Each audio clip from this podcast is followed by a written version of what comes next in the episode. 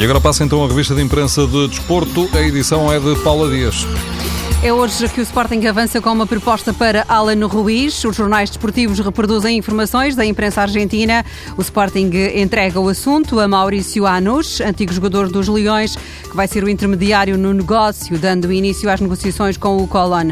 Anus já enviou para Alvalade o contrato do jogador, que está emprestado pelo São Lourenço ao Colón, sendo que este clube já informou da vontade de exercer o direito de opção sobre o Ruiz para depois o negociar com o Sporting.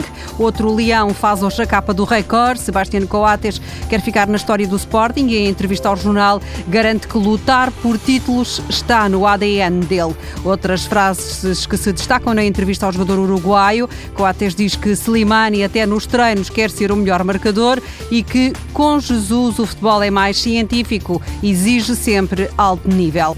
E quer Casilhas tem todo o destaque na primeira página do jogo. O jornal escreve Cresce a lenda, depois do guarda-redes espanhol se ter tornado o jogador que mais vezes jogou por uma seleção na Europa. 166 é o número do recorde. A Federação Espanhola está a pensar dar o nome de Casilhas a um campo de treinos na cidade do futebol de Las Rosas. Só por curiosidade, espreitando as capas dos jornais em Espanha, fazem uma referência discreta a este feito de Casilhas.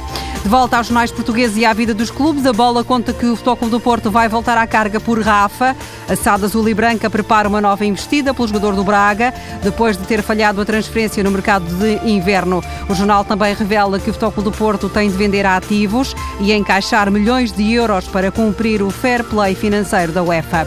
Foto maior na capa da bola para Gaetan. Não teve descanso em dia de Páscoa. O argentino trabalhou para poder jogar na sexta-feira frente ao Braga, no Estádio da Luz. Da mesma forma, Júlio César e Feiza têm feito companhia a Gaetan, no Seixal. Também eles aceleram na recuperação para o próximo compromisso dos encarnados no campeonato. O jogo anuncia que Fernando Santos prepara mudanças para o encontro particular com a Bélgica e ontem fez um teste. Renato Sanches e Danilo podem ser os novos parceiros no meio campo. Na seleção há uma curiosidade grande à volta do cabelo de Renato Sanches e os jornais publicam hoje a fotografia do momento em que Cristiano Ronaldo e Quaresma testaram as rastas do jogador do Benfica contra a alergia à matemática e contra o abandono escolar, que em 2014 chegou aos 18% na Roménia, o futebol decidiu dar uma ajuda. Para estimular o gosto dos mais novos pelos números, a seleção da Roménia vestiu nos treinos, antes do jogo com a Espanha, uma camisola com exercícios de matemática.